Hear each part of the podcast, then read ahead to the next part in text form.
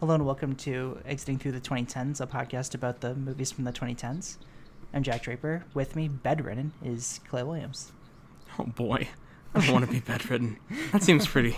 That seems pretty rough. All right. You're saying this while I, you're uh, lying down. I'm, I'm a little confused. I am not lying down. This is fabrication. This is uh, uh, pure accusation and uh, what's another word I can use that's somewhat Mm-hmm. lawyery? Um, So we're like 160 episodes into this thing, and I think that there's no way you can prove that you're not lying down in bedridden. Like this is only audio. this is true. Yeah. What if I? What if every episode I was just in my bed? Wouldn't that be fun? just absolutely. Maybe on my That's stomach too, like a like. there have been people yeah. who have done that, and it looks very nice. But I feel I've- like I would just. I've get been too jealous. Yeah. I'm in my Yeah. chair right now. It's just Yeah. because I haven't changed the light bulb to our office yet, and so it's like pitch. It's like pitch black. So I don't know. So I and I, I can't tell you when I'm actually going to do it Yeah. because I can't make any promises. So That's a, in- that's a I'm gonna in my chair. task. Yeah. I know. Um, I didn't know how else to start this episode other than that, but um, yeah, today is Amour. Um, sort of been like a joke, I guess, is Bennett's legacy, where it's like, ooh, okay, like what what are you gonna like show your parents tonight? Is it gonna be like Amour like it's gonna be a joke answer to a lot of hard watches, things that you can only watch. Yeah, its legacy I feel it. like has been, woof. yes. It's a rough one. Um, Oof, like you need like a scotch and like to sit down and you need to like contemplate life and like look like being at your corner and just like smoke a have a uh, long drag of a cigarette and just go which I don't think isn't totally the case. I think on rewatch it's not that bad. There's it's a rip roaring comedy there's been Mikhail Hanukkah, Mikhail Haneke. What it's been much fun guy I worse. think. I just Right. he makes a lot of fun movies every one time I'm just like oh aren't isn't this just the best grand old time he's a fun interview. Uh, very lighthearted. No. Um, but yeah, today we have Jordan Raup with us, co-founder of the Film Stage. It's lovely to have you here. Thank you guys for the invite. Yeah, I, I really Yeah. wanted to be on for just a really you know fun film, so we picked this one. And, Your uh, first time here, and you started us out like very chill Yeah. time. I love it. just something very Um, celebratory. I feel like it's gonna be like our game night episode where we just won't stop laughing. We just won't be able to stop. We'll just just Um, continue laughing. Yeah, well, you know, Emmanuelle Riva, she's she's doing like a song and dance here. Uh, she's um, she has bits. Um, at one point, she just like I, don't know, she just tap dances, but it's very funny. She she won the Golden Globe for musical or comedy. I don't see how how they let that fly. Yo, when it, man, Imagine that. imagine, imagine. That would look that would make The Martian look like uh, I don't know, better. But um, before before we go into it more and and look back at at how this won the Oscar for best foreign language feature, um, how about what we've been watching recently? Uh, this is where we talk about what we've been watching recently. Oh, is that what is that what we do? I always forget that. Yeah. I always think it's funny to, to define this part. Um, the title explains it all. Who who would like to go first? Exactly. Uh, Jordan, please. You had, Oh I mean, sure, had guest top of guest your mind. picks. Sure, yeah. Well, I yeah I got out of a screening. It lasted almost all day. No, Babylon, uh, the three three hour eight minute epic from Damien Chazelle. Uh-huh. Um, I guess full reviews are embargoed for two weeks, but you can talk socially. So we're on a social podcast, right? So we can do it. No. uh, And this won't be released in Right, wait, right, when- right, right. Yeah. Uh, this is out in like two weeks. oh, so we're good. Okay, so I can Yeah, spoil yeah, the whole so, thing. yeah. Okay. Uh, no, that's a good. I, yeah, that's good. I didn't think about that actually. Yeah, so like this will be out after embargo. Yeah. Okay, cool.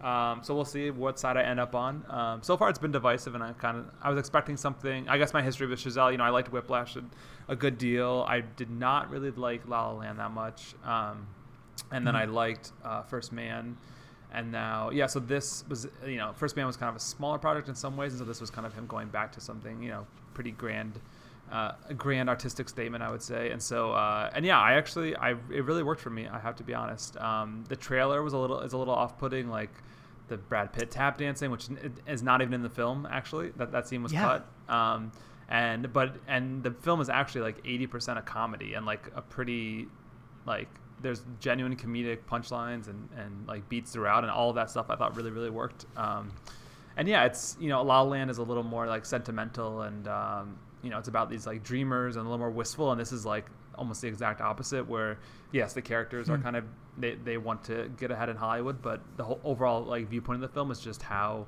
batshit insane kind of the early days of filmmaking were, and like people getting killed and um, and just like just rampant issues throughout um, before the days of unions and. Uh, and yeah, it's uh, and just the its whole viewpoint. It's um, it's not really like this nostalgic love letter to cinema. In some ways, there are certain sections that are like that, but for the most part, it's like kind of this like acidic, you know, unsentimental um, journey, which I think might turn off you know a good amount of people. But I was I kind of like the boldness of it. Um, and yeah, it, it really worked for me. It's uh, it's really I, you know, I was expecting scenes to drag, and then like it really moves like like at a really fast clip, um, and not in like kind of an annoying grading way. Like it really moves fast, and yeah, so I was pretty pretty into it for the whole the whole time. So yeah, I don't think it's like you know a masterpiece or anything, but I, I was quite entertained by it. Uh, so yeah, Yeah, that's neat. Yeah, I, I yeah, and when I think about La La Land, I think about how fast it moves. And I think that's a part of like his sort of like snappy pacing can can lend itself with something this size and, and Yeah. They also and, uh, snap in that movie, I think. Don't they? You know, don't they? and uh, and um you know I guess I don't really think of Chazelle's sense of humor. That's not the first thing I think of. yeah, But um yeah, I was really surprised with Hey, just some of the cast. It's like it's definitely. I know obviously Margot Robbie, for, but it's like takes that Wolf of Wall Street mode of like uh, casting a lot of Mm. comedians in certain roles. So like um, Rory Scovel is in it and he's really funny. And there's like uh, Whoa. yeah, he's, he has like a bigger part than you might expect. Holy cow. Um, and like I know PJ Byrne, who was in Wolf of Wall Street and funny in that, is like has a really Yeah. comedic role in this. And there's like. I mean, there's just a lot, yeah, and there's like, yeah, like I said, I don't want to. and also Jean Smart. I mean, who's been Jean pretty Smart, yeah. advertised. Yeah. yeah. Who is is John is Jon Bernthal in it? No. Yeah, uh, Oh. Diego Calva is the other. There's like four leads really. Diego It's- Calva's the lead. Yeah, Yeah. It, it, it it's definitely like a four hander, mostly a three hander, but um, yeah, I would say it's pretty evenly spaced out between Brad Pitt, Margot Robbie, and Diego Calva. Yeah, Imagine Bernthal in a Chazelle film. That's kind of funny. yeah. I can kind of see that if he like brings out the kind of energy he would with J.K. Simmons. Um, but I was also going to bring up Whiplash because like that that's Yeah. like the fun, like the darkly funny movie to me. Yeah, Like, yeah. Because he gives J.K. Simmons like a lot of like the like whoa this is like you can't help but laugh it's so absurd kind of stuff and Yeah. I wonder if that tr- that translates to to Babylon. Yeah. But it is it is cool to like even if this will turn off some people, it's cool to see him like really ratchet it up and it's not really like yeah. he is trying it something like new. it- yeah, he's trying something new. Yeah, yeah, yeah, that's cool. No, for sure, for sure. Yeah. So, very curious how it does, but yeah, I, I was pretty Mhm. pleased overall. Um, good, good kind and of before we start, we were talking about how there's how there's not much of like a Christmas movie. Yeah, I was and gonna this say good. seems to be, like, it's the really one, good like, counter big splash. programming to the to the uh, To yeah to Avatar. Avatar, and whatever other family movies are coming. out. Avatar's not a Christmas movie. What? I thought Santa Santa's not in it. Are you like? Are we sure? I'll join you in the 2023 awardsy Mm. buzzy movies. Um, Banshees of Inisherin. Mm.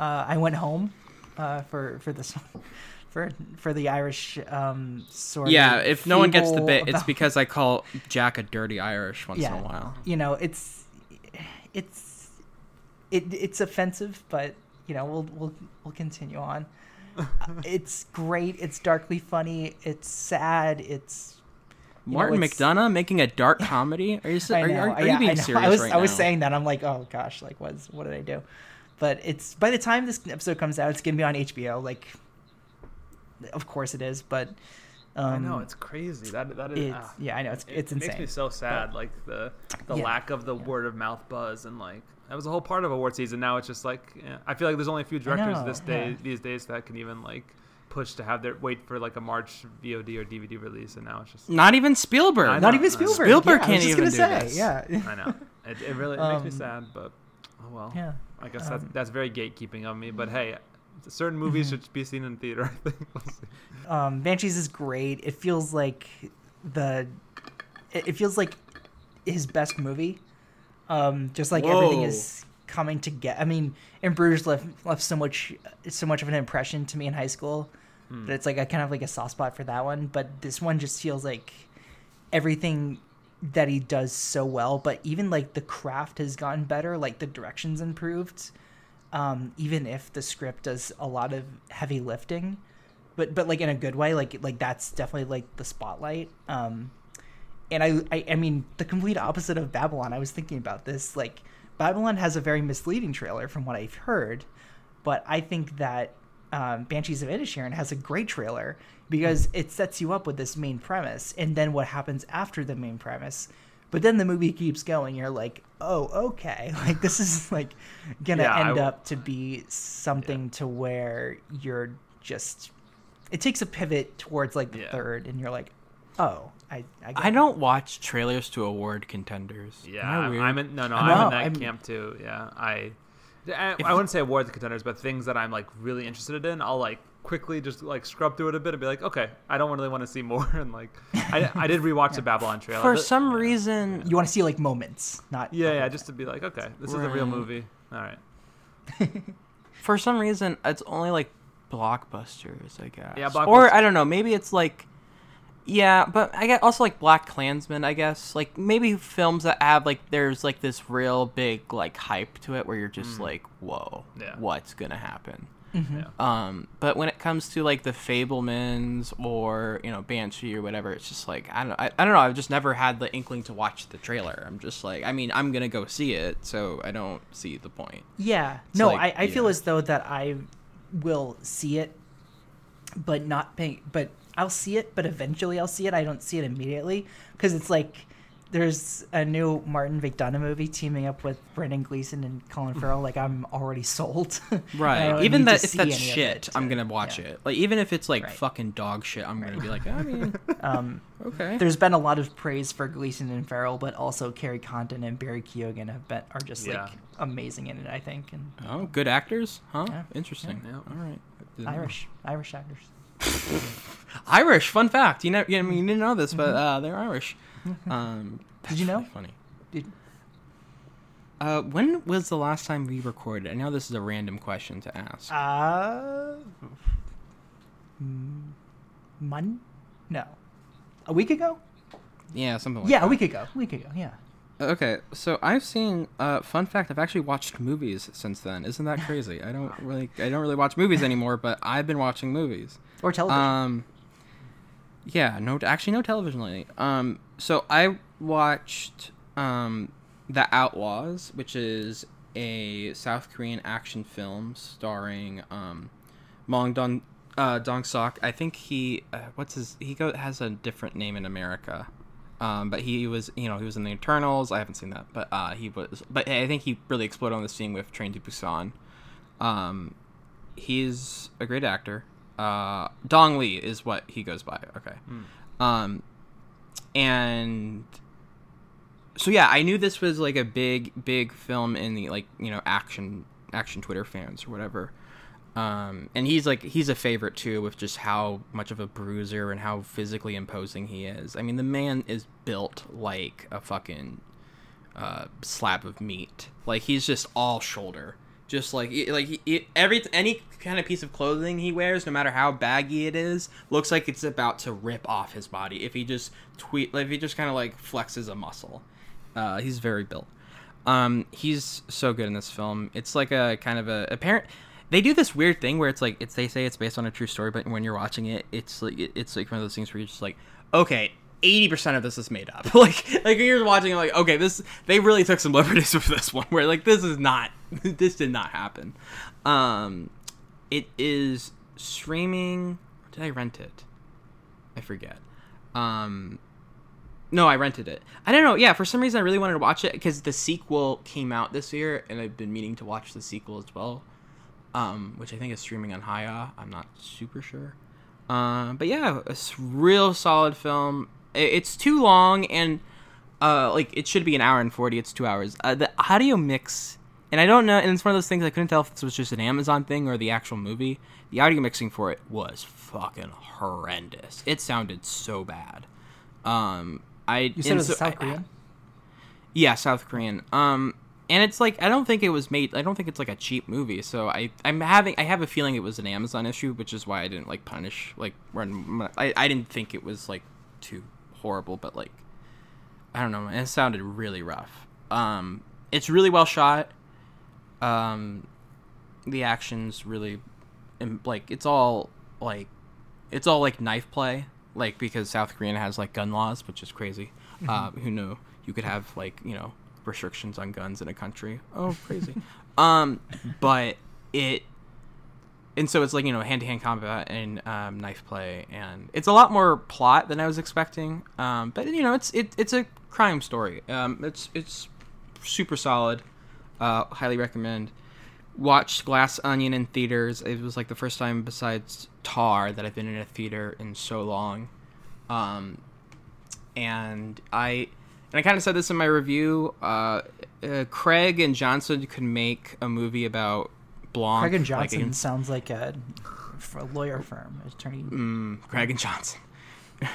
Johnson and If Johnson. you have been, you know, Only- if Johnson. Johnson, that's true. Um, it, but uh, like yeah, like Craig and Johnson could time uh, team up and make uh, a movie about Blanc inspecting a piece of a, a piece of dog shit for two hours, and I would go see it in the theater and be like, that was a pleasant time at the at the at the cinema. What a grand old time. Yeah. Um, so I, I, the moment I this, I definitely watched the trailer for this one. I was always gonna like this movie. um, there's just I'm an easy mark for Rian in general, and I really liked the first one. Um, and I had a, I had a very nice time in theaters. I'm so glad I was able to watch it. Um, I You kind know, of Knives like Out is the only Rian we haven't done yet. oh wow. that came out. th- yeah, Isn't that it weird? came out this Yeah. decade. Yeah, yeah, yeah. yeah. Was Brother Brothers Bloom was what like No, 09? I think that was 2008. Yeah. Okay. Yeah. Um.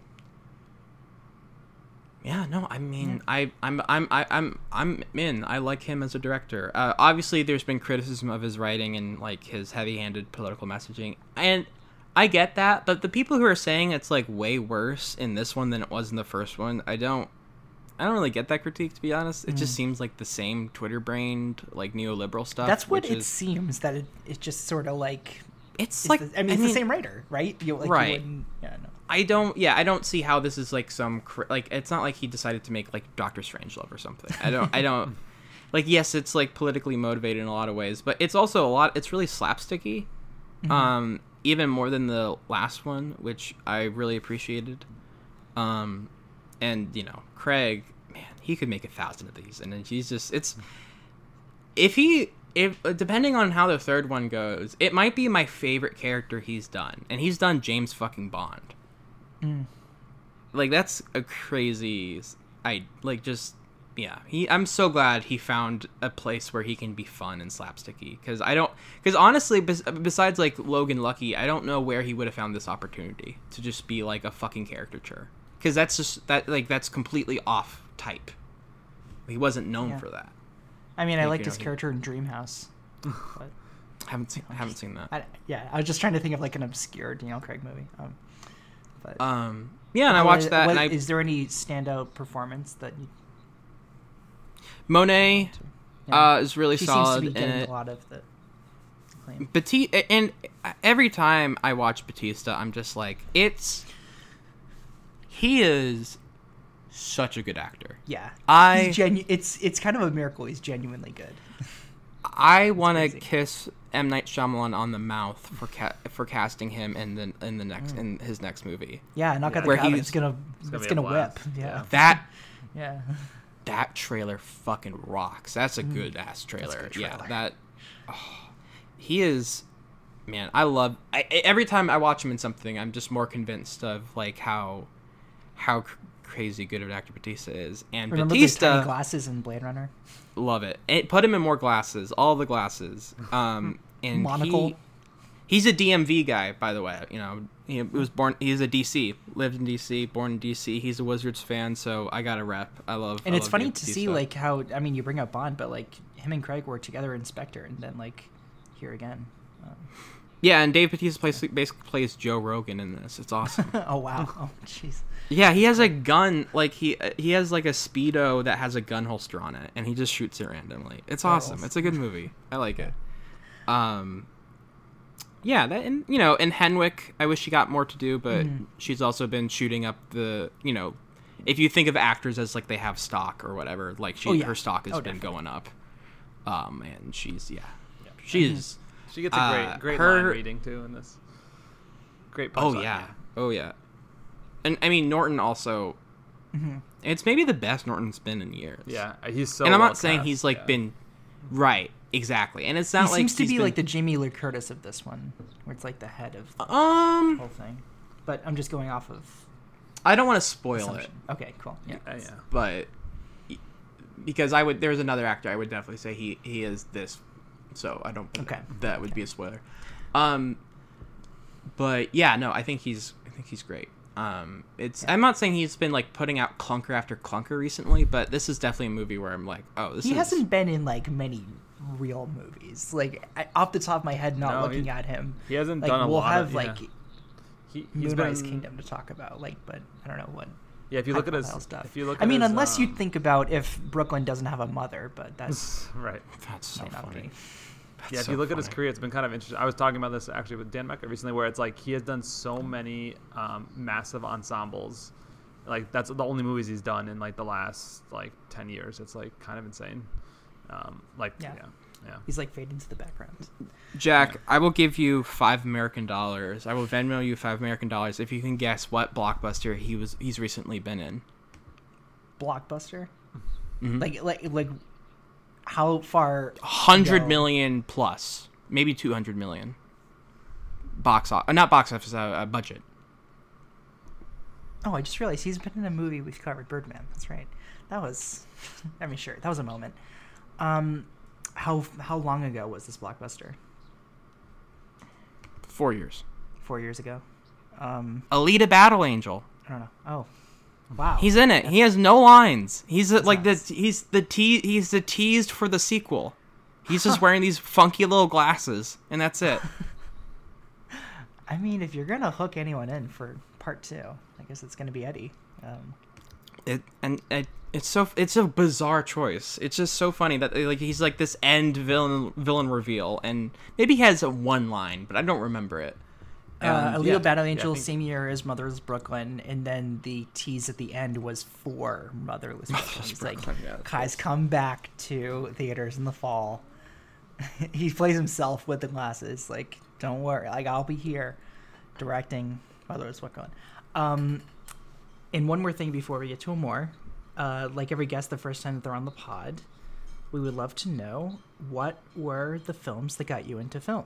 If you have any foundational cinema that showed is you great like what movies could be.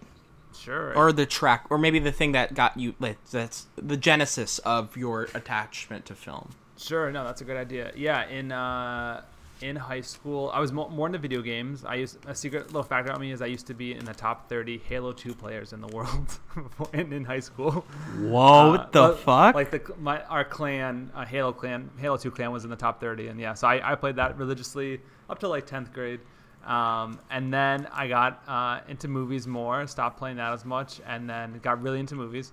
Um, and I actually started like my own little like production company in high school, doing like videos for other people, editing, and then just went to college for that. And like yeah, ever since then was into it. Started um, started the film stage in college, but I think like some formative experiences were, were definitely um, City of God was an early one. Children of Men was an early one where I had downloaded it because it came out uh, like it was out in the UK before it was here in the US, and so I remember downloading it, watching it, rewatching it immediately after, and then going to the theater to see it when it came out here, like right after. So that, that was a big one. Um, and yeah, I, I mean, since then, and then going to college, I went to college at University of Buffalo, and that they're very more, much more geared towards like avant-garde filmmaking, and so just seeing different kinds of film there was really eye-opening, especially on like documentary side, and that kind of helped foster, um, uh, yeah, love for movies, and then going to Toronto International Film Festival for like five years straight, starting in like 2008 or so, um, 2007 actually, first year, and then yeah, and so, and then ever since then, been watching a lot of movies. the pipeline from Halo to Amour. right, exactly. Uh, yeah, yeah. yeah. That, that's the journey. what brought us to what brought us to our table read today. Right, Uh, right. I have the I will, I will, I will be playing the part of. But yeah, and that's super cool. because I feel like for me, I always try to think about and imagine those movies. They don't even have to be like current releases, but I think City of God and Children of Men are good examples of like, wow, I didn't know movies could do that. Yeah. And like I've been, I haven't rewatched City of God in like, and since I, pro- you know, since back then, so I don't even know how it holds up that well. But like at least at that moment, it was formative. But um, yeah, I Mhm. mean, since like I'm Terrence Malick is my favorite director, and so like watch every time he releases a movie, it like kind of breaks my brain into what cinema can be and form like gets me more invigorated by things. So um, so that's always that that's one I always look for. But you know, I mean, I I watch like I think I'm up to like almost 600 movies watched this year, so it's always it's it's a lot of Holy movies. fuck! yeah, I think um, it's it's a little absurd.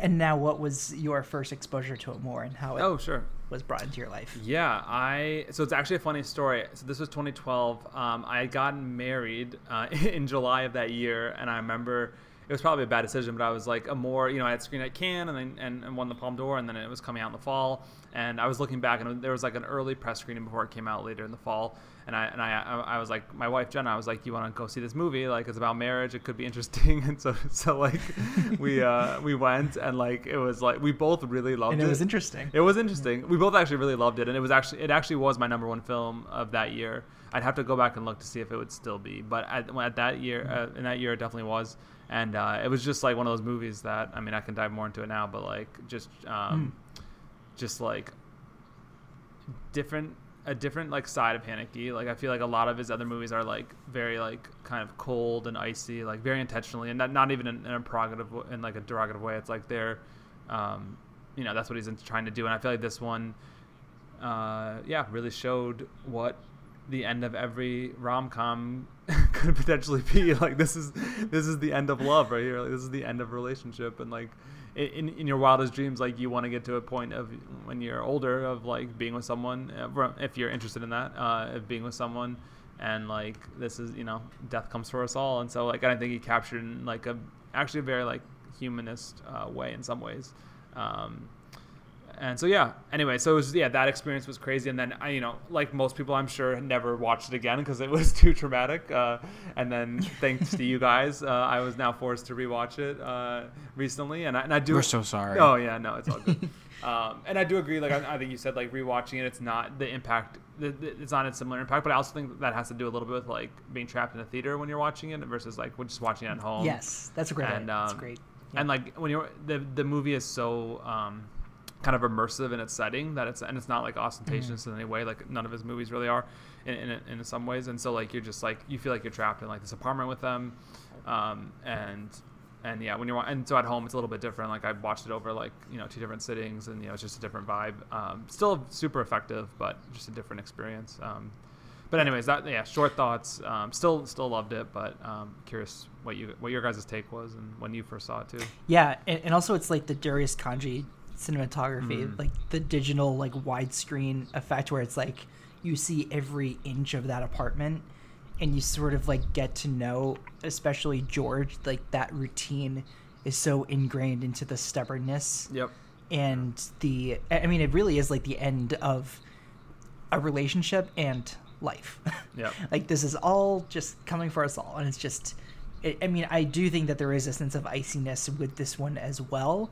Although I think you can't it's almost like this subject paints Haneke into a corner where it's like how do you do this when it's like what kind of hoops do you need to jump through to not feel as though you're compassionate or just telling the story? Because telling the story is sort of like what it travels through for me and then we see Anne's fate. But you bring up Cannes and i also wanted to mention like cool little like list for what was competing for the Palme this year like mud moonrise kingdom like someone in love killing them softly holy motors cosmopolis you know so cool picks there Yeah, that that was a really generally Yeah. great year for in the yeah, it really films. was. Yeah. 2012 is underrated. Yeah. Yeah. Um, and uh, and I and I think I saw somewhere it was I forget whose review, but it's like Rust and Bone was gonna be like the predicted winner, um, Ah. but ultimately ended up being Amour. Uh, and my first exposure, it wasn't the same cinema studies course as a separation, but it was the same professor uh, it was my senior year of high school, and my cinema studies um, teacher like scrubs through the movies that he teaches religiously, where it's like we we ended up getting like a like a quiz for for the details of the films that we see, and they're really detail oriented, and always like rewatches them um, many times during the course, and um, he tells us the story that um, my teacher's wife is like, "You're not gonna show that in a class, are you?" to to when Amour was originally going to be shown, and he's sort of like rewatching it after subbing it in for another film, and then my professor was like, "No, this is not. I'm not gonna do this." And I think something clicked where he's like, I- "I'm just gonna choose something else," and um, and then I, I, he replaces it with Amelie, which is like, oh, it's interesting. Like that's such a huge contrast. Um, but that got me interested, and I then sought out a more. I think I was like 17 or 18. Um, really, just you know, um, piercing uh, experience. But then that got me interested in Mikael Haneke and and like you know then I saw like Code Unknown and Funny Games and Caché. Ah, and, like, this the- was your you know, first the- film that you saw by him? Yeah. Oh, okay, cool. It was yeah, Nice. and and then like you know just like I, I didn't know like movies could make like could be made like that like Mm. just like the craft was like so fresh to me. Like it was and, and, and also like i mentioned it a lot here but that was also when filmstruck was around Mm. and that had a collection of his films and, and that was very accessible to me. Like that was um, the first streaming service that i ever bought. Um, yeah but it, it, that was that was cool. But that was, that was like wow okay i didn't really know like um, europeans were making movies like that. Oh yes, yeah, yeah. um, yeah yeah. That's great. Um, this is my first time watching it. Um, I would. Y a quelqu'un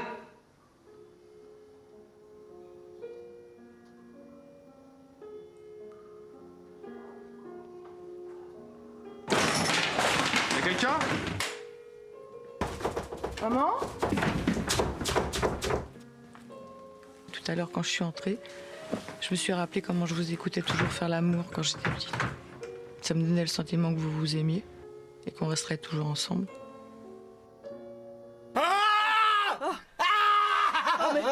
Qu'est-ce qu'il y a? Qu'est-ce qu'il y a?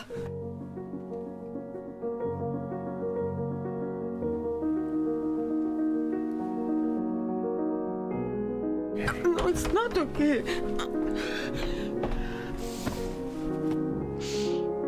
Qu'est-ce qui se passe? Tu ne vas quand même pas malmener ton image sur tes vieux jours? Je m'en garderai bien. Mais c'est quoi mon image? Tu es un monstre parfois. Non mais dis-moi, qu'est-ce qu'il y a? T'es devenu fou? Assieds-toi. Non mais je veux pas m'asseoir Qu'est-ce qui se passe ici?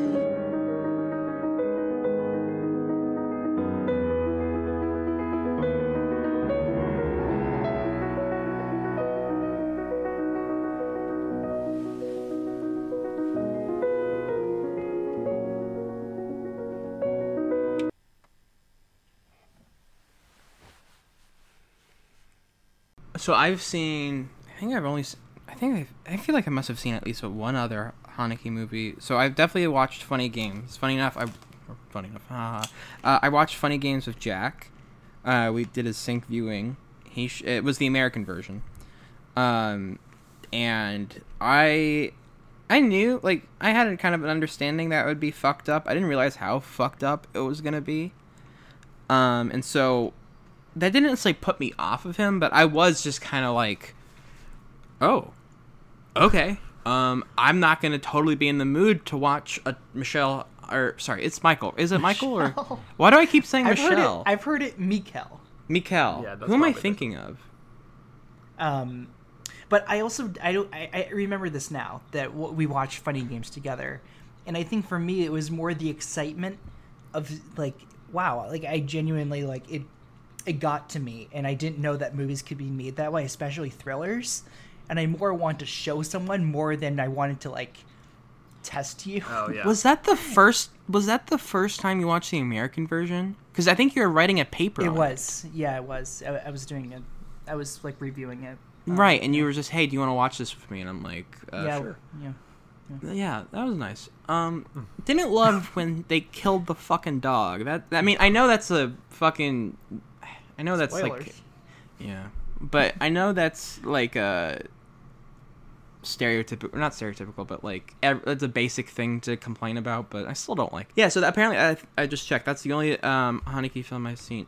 How how do you pronounce the dude who made Eternal Sunshine of the Po- Spotless Mind? How do you pronounce his name? Michelle, Michel Gondry. Gondry. Okay, that's what that's There that's go. the issue. Okay, that's I knew him. I knew. French. Very similar Like there is films. some Uh, just- exact well, right.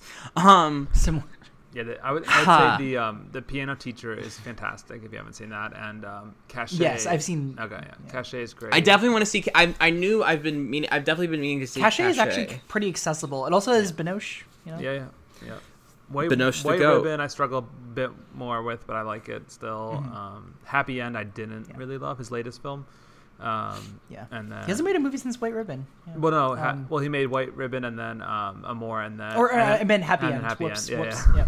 I mean, Um, yeah. Um, and, then, and Happy End and uh, Amour are the only two films that we could cover. Yeah, But yeah. I also no one's- struggled with White Ribbon. Um, Yeah, and I don't think anyone is also. I don't think anyone's knocking on the door like, I want to cover Happy End. Let me cover Happy it's End. actually Like- not. It's it's like not. It's sort of uncomfortable, but it's sort of like a family. Yeah. Well, I'm not saying. I'm not talking about like. I'm not talking about because of the subject matter. I'm talking about how no one's really thrilled about that movie. Sure. Oh, I see what you mean. Okay. No But, one's like um, passionate about that. I think if there's anything that stands out to me about him is like he kind of started making movies at an older age. Like wasn't he in his 40s or 50s when he made his debut, something like that? And Yeah. I know that's like uncommon. For, Yeah, because he for was folks, he's he's 80 now, so yeah, and his debut was in uh, Holy shit. yeah Yeah. 89, so yeah, that was what 30 yeah yeah He's 89. I have no idea. Actually, now I'm thinking about. it, I have no idea. He's like a, he's like up there with like Clint and Yeah, I have no idea how what he even looks like. Let me do- let me do he's Google. just sort of like a old German man. Uh, Is he German? I Aus- didn't know that. Austrian Oh, Austrian. Austrian. Yeah. Yeah, same. th- I, I'm I'm I'm I'm I'm Austrian, so I can say that. It's the same thing. Um, But it's interesting to see this come from an Austrian filmmaker, but it's set in France. That it it's from another director that is is winning for his country, but is not set in the country. Like that's kind of unusual for. yeah and um, he um with the actors I yeah. know he um with like Jean-Louis Trintignant he he had not acted for like I think 15 years and then Mhm. came out of retirement for this film and and now it's sad it is sad actually watching because now they have both passed um you know Emmanuelle Riva Yeah. and and and Jean Louis so uh yeah it gives an extra little tinge and of course, like, sadness. um, yes, yes, um, it it haunts the film even more because I, um, and and I think for both of us, like, the last time we rewatched it, like they were both with us, yeah um, oh yeah and Emmanuelle Riva, of course, like, still holds the record for oldest nomination, which is pretty cool. he died this year. I had no Yeah. idea. Yeah, John. Yeah, When did Um, she die? uh 2017 years I ago. believe yeah 20, I was gonna say 2016. Yeah, that sounds right. Interesting. Um, yeah, Theater Near Me was doing a John the Wagering on uh, retrospective, which is pretty cool. yeah It is interesting. He's made like three like French films, and he is not Mhm. fr- French. Yeah, I think Caché is set in France. If I'm not mistaken. Or Maybe. maybe four actually. You know, you're right. There's a few, but I mean, yeah, and he works Um, with like one of the most like the premier French actress, like Isabelle Mhm. Huppert. So it's like yeah and Juliet, uh, Julie B. yeah Has she only, but he only worked with her once, right? Juliette Binoche. Um, Yeah. I think no, she Binoche was Um, Code Unknown Caché, yeah, Coda no, yeah, those are the two. and I think that's it. Yeah, Yeah, Oh, and yeah, Isabelle Izzy Izzy uh, Huppert is so good and piano piano teacher. He he must speak fluent French. I know this is a not necessarily uh, the most fascinating conversation, but I truly know nothing about the dude, um, which is weird because he is like a staple of filmmaking i- of the last twenty years. Yeah. Um, Yeah, it, he Or- seems like one of those yeah. people that will always like have a. I mean, Jordan, like correct me if I'm wrong, but he seems like one of those people who will always have a spot at a festival, Like Oh, it's just like a mainstay to like Oh, for sure. Yeah. like Yeah. like because because he's won the, the Palme twice and you know stuff. Oh like yeah, yeah.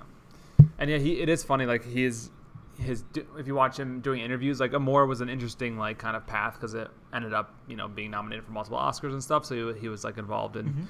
In the Oscar race, in some way so he had did a lot more press. But like, he Mm-hmm. Is very. If you listen, if you look at any of his interviews, he's, he's very hesitant to talk about his um, any sort of thematic influence or reasoning or anything to do with like any questions about his films very specifically. Like he doesn't want to answer anything because he wants the viewer to kind of like, um, you know, he, he- you know, his films are kind of like he's doing half the work, then he wants you to do the other half. Um, uh, just like interpreting how you how you feel, and so it's kind of funny if you look it up. Like that's why he's kind of like, you know, he doesn't.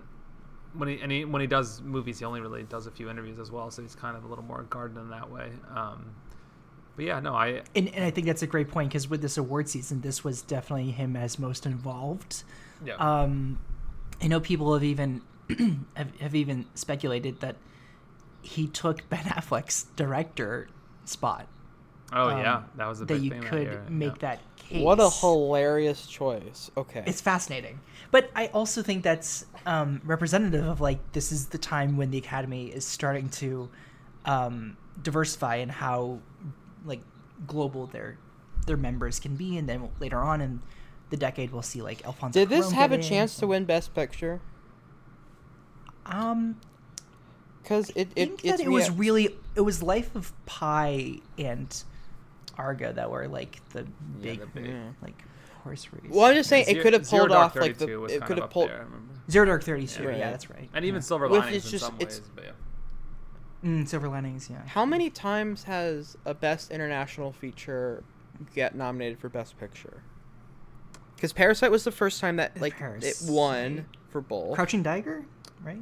Yeah, there, there's been a handful. I mean, uh, last Drive My Car was. Um, Drive My Car. Yeah. yeah, it's it's. Uh, I know it's just c- somewhat short list. I know um, uh, Roma obviously was. Roma, yeah. Ba- Yeah, and that almost won. Right. Wasn't and There's probably going to be something that I'm going to kick myself. on. Minar. I believe Minar was it Minari. Yeah, Minari was. Uh, Right. yeah, Letters from Iwo Jima. hmm Life is beautiful. I think. Um, Yeah, Okay. Life is Beautiful. That's right. So it okay. Talk I- about a comedy. Um, but yeah, it's, Um, it's definitely a short-ish list. I'm, I'm looking up now. Yeah, it's like one, two, three, four, five, six. Mm-hmm. But it's growing. Yeah, it's like t- 13 it's films. like- So and it'll it'll keep growing, which is exciting. Yeah.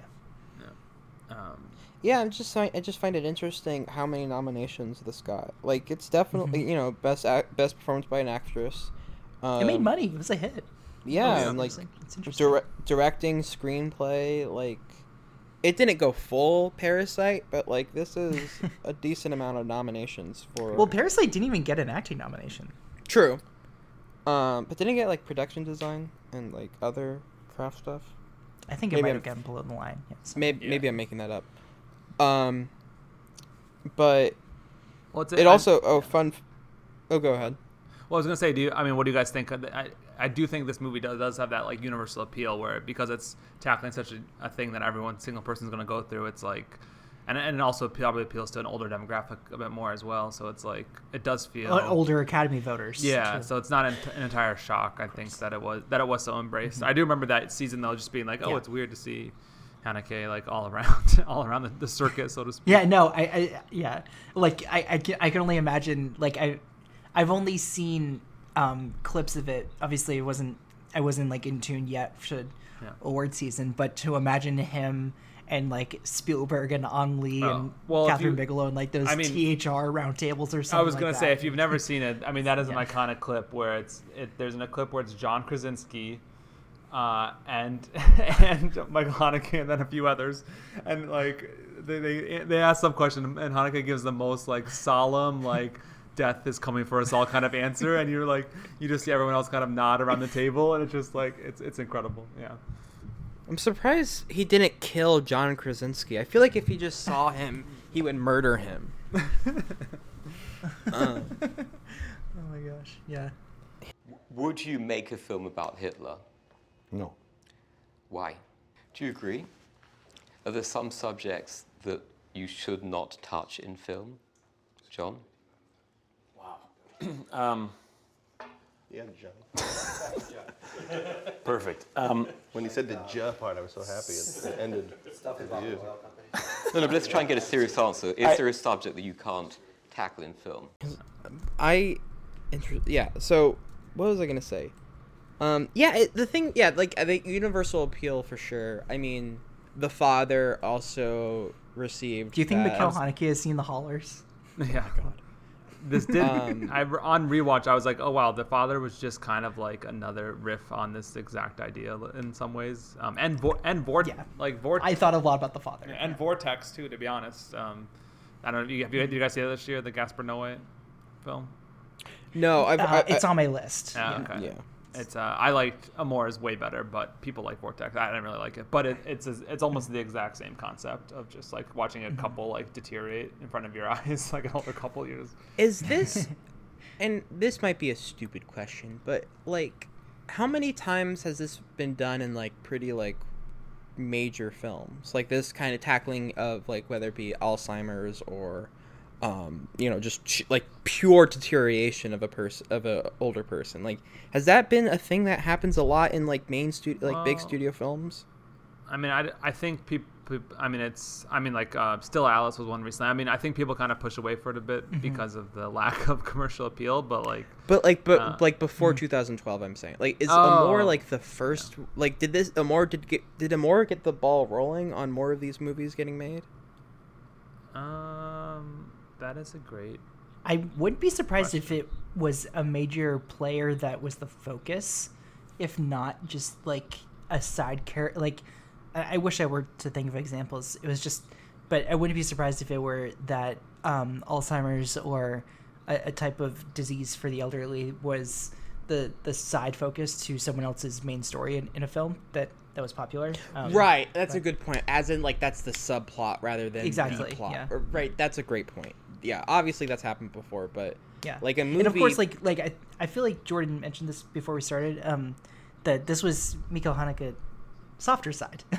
like this this was not like a. cli- I mean, the consensus was like this wasn't a clinical take on the deterioration. No, of- it's not funny games where they spit at the audience. Like, ju- they, like you just get a loogie like to the eye. Yeah. I, oh, Um, you know what? Actually, a great example of one a few years before this was um, "Away from Her," Sarah Polley's um, first film. Yeah, yeah, yeah. yeah. Um, that that Yeah. dealt with a couple with Alzheimer's. I just I was just thinking of that too. Um, but yeah. Anyways, that yeah. But yeah, it That's is. a- yeah, it's good example. definitely a. Um, I mean, I've, obviously, I've, with you guys having seen Fun and Games, you can kind of tell the difference. But it's just, it's like an interesting. Um, there's an interesting warmth warmth to the movie in the sense that like, you know, he's not script wise, not really, but like the sense of.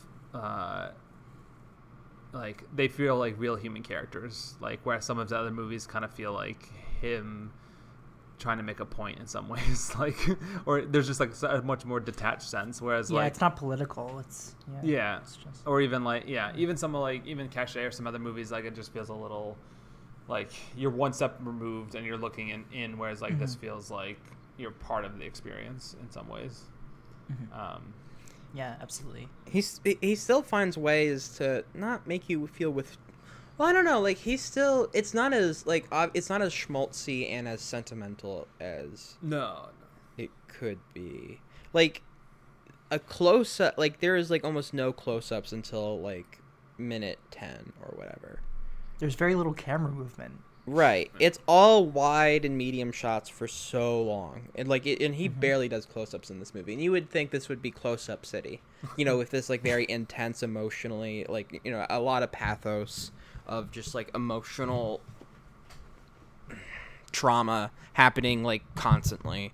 Um you would think that would just a lot of be like a lot of close-ups and teary eyes and that kind of thing, but yeah he there's just a lot of restraint on his report Mhm. on his part and not to say close-ups are bad or whatever but you know depending on the filmmaker they can definitely be overused like they could be like a crutch to like throw in some emotion rather than letting the actual content of the film and the um, script do that work it's like I'm really just a confused. close-up Why of an would actor you crying tweet that close-ups are bad? Oh, Um, that's weird. just- yeah, just I know. now. Just simultaneously. I hate yeah, Barry. Jenkins and Jonathan Demme. I don't know what to tell you. there's not and yeah and to that point like there's not much catharsis um that i guess like if you were to focus a story on this that you would reach um other than what happens to anne but that's just more like a sense of inevitability and dread than it was that like they were saying their final goodbyes in a more um in a more like sanitized version of what this could have been Right. Yeah. It could have been like you know, and like the score, all or like, is there actually? A, a, a, I know I watched this last night, but is there an actual score in this? I forget. like, i think it's just classical music if i'm not mistaken right. Yeah, and yeah, it, there's so many times where it could just like swell up and just. Mm. It, yeah, he, there's so I mean, and that's Haneke in general. There's so many times where he can just take the easy route, and he's like, "Let me find the most difficult route possible." Um, Yeah. Maybe not with this one specifically, but just thinking about you know funny games and how alienating that can be. Um, with this though, it, I think why it's not alienating is because, and this is gonna sound very schmaltzy, and I'm gonna might gag when I say it, but it's about love. you know, it's about like how someone can I love mean, someone so much. thinking about the ori- the the american title isn't the american title love Yeah, well, yeah, that well, that's Yeah, the yeah, it's Amour. like that. Amour is uh, love in English, In- so it's in not the American title. Right, It's so, like you the know, word. it- that, that schmaltzy comment does mean something Right, right. Um, and of course, Haneke is known for the restraint to not to to bear witness to something, and I think with with the, what we're bearing witness to, it's okay because there's so little uncomfortability. Um, if there is uncomfortability, then I think it's deeply human, um, like the George relationship with Izzy Huppert. Yeah. And what that does, because you kind of understand, like, yes, he's very stubborn and um, trying to take on a burden and obeying Anne's wish to not go back to the hospital, but that still doesn't, that, that still isn't enough for um, Izzy Huppert to, to just, just be like, she needs to be in better hands. Eva, that's right, that's the name. And she needs to be in better hands, and uh, you're not the sole caretaker for a reason. And there's, you know, but then we we, we see what happens with uh, with the other caretaker. Yeah, the I, I like this choice too to show um, like at the beginning the death, so like it kind of sucks away any suspense from the movie. Like you're not questioning that, like you know that death is coming. Obviously, it's pretty obvious considering like the, you know, I'm sure you know going into the movie you guys knew that was gonna happen, but like I, I liked that it kind of because of like t- doing that decision like kind of you know removes suspense and also it's like strictly pares it down so like you're just focusing on the acting and their like relationship and you're not like guessing about what might come. Um, Right. It's not uh, distracting your mind from the, what's happening in the film because that's a great point because a lot of times you're Mm. just like you're trying to predict or you're thinking about how it was going to happen. I'd be like, next will this be when the it's- time? This is right. Right. And I guess at the end, the other thing I, which I didn't really quick, quick up, pick up the first time, but I forgot that it's kind of, or I just didn't remember that it's kind of open ended the end with what happens to George at the end. Like, I was reading more. It's Mhm. like he either perhaps died from suicide. Like I guess you see like windows throughout the movie and how they're kind of like open and how he's like looking out of them and like. So I, I guess people kind of read that as he like jumped out the window after she died, which I didn't. you Well, yeah, because in the beginning of the film, when they go into her room, Yeah. one of like the lead inspectors asks, "Do you open that window?" and the other guy says no. Yeah. Exactly. Yeah. Um, Uh, but like that, George, but he George sealed his own life has always been my read too. Right, but he, I think he definitely killed himself. I don't know in what way, because the thing is, like, he sealed that room with tape and stuff. So it'd be kind of weird if he just like went back in and is like, I don't know, maybe, maybe I'm reading too much into that. Like, maybe it's that's too plot. Um, Yeah. But yeah, we'll like to find that's in, in Glass Glass Onion to uh, un, un a more mystery. Benoit Blanc can be on the case. Uh, now I do declare. um, There's a fun ensemble just trying to like see what happens to this old Frenchman. Yeah. God. uh, You, I, I can hear the firecracker dialogue right now. Yeah, exactly. Yeah. Um, but yeah, no, I like uh, the thing that struck me more, like so yeah, like I said, I, I got married like right when this movie came out, and so like after that, having ten years of marriage and watching it, it's like it, I found it very interesting, like that idea of like okay, best case scenario.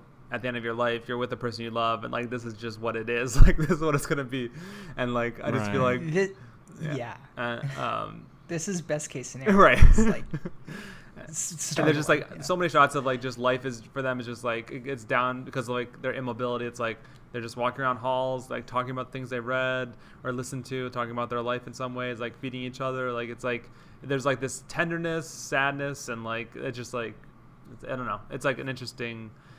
It's not sensationalized at all. I should say it's like a very, um, yeah, seemingly accurate portrayal of Yeah. of love.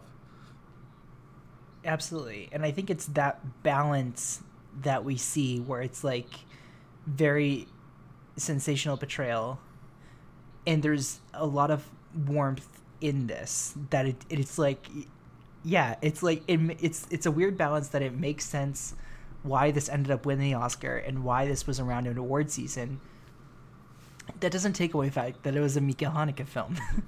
that is like it does still have that that European craft and um, you know very detailed performances and um, very rigid dialogue, but it, it all goes to service. Like this is you know taking care of each other in sickness and in health, and in, in, in how much do you love your partner? And I guess it's just sort of like answering those those very um, morally gray and unanswerable questions. Like Yeah. It's so interesting watching this right after a better world where like this is a subplot Mm. and it's after the fa- after the fact but um one of like the single father like the um widow is what what's a what's a dude widow? Widower? Is that it? No. Yeah. oh okay. Well cool. Um like the widower is like yes i did wish she would die at the end because i wanted her to like her suffering to end um and i would yeah i was thinking about that watching this um i think even before uh he kills her it's like the idea of wait, what? No, I'm just kidding. that's hilarious. Um, I, the I, you know, the idea of loving so someone so much you want them to die, like that's so that's really like kind of nuts. Um, obviously it makes sense, and I think everyone kind of under, can understand that. But to kind of just that, but like saying that sentence out loud is really disturbing for some reason to Yeah. me. I mean, it's I mean, it, it's beautiful. Like it's beautiful in a way because that's like the person you love most in this world, you would rather them leave than be in pain, and that's you know, it, it's like you know, it, I'm kind of saying something everyone else has said, but it is, but the film represents that so much and gives and gives you the idea of how far love can take you what it can actually make you do. Um and so yeah it's it's super powerful. Yeah i had to pause this movie a thousand different times when watching it because i'm just like okay let me like check twitter or something. Like i, need ordered, a I ordered ice cream. yeah like I mean, it's not, you know, it's. I like that it. I, I, don't, I don't know what it says, but I, I don't know what this says that I didn't find it as taxing as I thought. Um, I was going to find it because. no yeah it's not the most depressing film i've ever seen but that's Yeah. it that's like a you know that's a pretty high bar um it's I, I think yeah. it just it just faces you it confronts you with the most grim um ideas of like what do much you further do? can yeah what do you i mean there is a bit of what do you do um in this but it's like how much further can anne go? Like if she goes to a hospital if she has a caretaker if george is there by her side like where's where's this going Yeah, I, I it's, and George kind of it's talks. George also says that idea a lot, like where the idea of when anytime, um, uh, Isabelle Huppert is like, You sh- like you this something needs to ha- change. Something that we need to do something and he's like, "What would you have me do?" Yeah. Here's the reality. I'm I'm doing everything. Give me a fuck like anytime someone like says that, he's like, oh, And "What's that's the the alternative?" scene when the laugh track plays. It's really weird. right. Um, but like, it. what in in I kind of I love how much agency he has because I think in and maybe this is more American cinema, but old people usually have no agency in our movies. Like unless it's like usually like they're helpless or they're the you know they're the old father they're, they're trying to like take care of or the old mother and um you know and like the the, the father the movie um like that's of course the plot of that and you know he's a helpless old man who uh, is and, and of course i'm not saying that as a criticism but that is usually like the common portrayal. But like george has actual like a lot of agency and makes like the right decisions um or so to you know i guess that's subjective but like you know like i don't like I, I was thinking just like what else could he do there's not like a thing he fucked up at like not really I mean, he he made a promise to his wife that I think makes sense. Um, he's trying his best. He works so fucking hard to make sure she's okay. He fires a nurse that's abusing or that's mistreating her. It's like he's there's nothing else he could have done, and Yeah. That's like a you know sad but beautiful idea of someone truly just devoting their entire life to the person they love. Um and he knows what's happening he and he says like this is gonna happen. She's gonna get worse and she's gonna be in more pain and then she's gonna die. And i just have to live with that. But that's just what's gonna happen like when when uh, ava asks what's next she's like what do you think?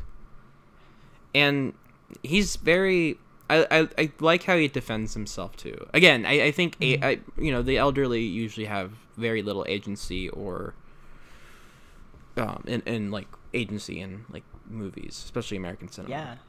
There's not many movies focused on uh, the elderly with this much agency. That like they're like the mo- they're movies like they're like the stars of the movie. I was gonna say movie stars. That doesn't sound right. Um, I guess like you know Riva and Drew like they're they're um they were icons of like the French New Wave, and and it's like we also carry that like cinematic legacy with them uh, for people who have who have really um, studied and, and cared for their work, and, and of course, like um, ten years later from from the film, it's like it's it's carried a lot more weight since both of their passings. Um, yeah, and like films focused on senior citizens. I know this is gonna be like a weird example to bring up, but that's why like the Five Bloods was a such a um, revelation that that was a movie about like folks that very were, like, good 16 point and up. mr draper Um, Yeah. i didn't yeah, I, I didn't think about that yeah, yeah, but I, and I, too, I like too Um, the um, kind of elements. There's like horror elements in here in some ways, like or Oh, like, the- yeah. like the hand, uh, the the kind of nightmare he has with the hand. I wanted him to direct a horror movie the moment that scene, like his, his use of negative space. I mean, that's him in general with like how much he's adverse to close-ups, but it was just really solid. Yeah, it was just interesting to see him play around with that kind of stuff here, and it definitely adds to the mood big time. Death is around the. there, I think he has directed a horror thing, like something Wolf. Oh yeah, um, Time of the Wolf. Children of the Wolf. Time of the Wolf. I have not yeah. seen Is it a short? No, no, it's a. fe- Yeah, me neither. It's a feature. Yeah, no, it's a Yeah, feature. no, I've not yeah. seen it. Oh, really? Also, those Yeah, like- shots of them at night with like how he uses like you know it's almost pitch black, but you can see like the outlines of the uh, you know the outlines of their face, and that's also I, I and I don't know if it's meant to be creepy, but I was definitely creeped out in those like moments just because you can barely. It's like just pure darkness, but you can still see their eyes. Yeah. Um, I mean, the film is. I mean, I, I guess this goes without saying. Great looking movie.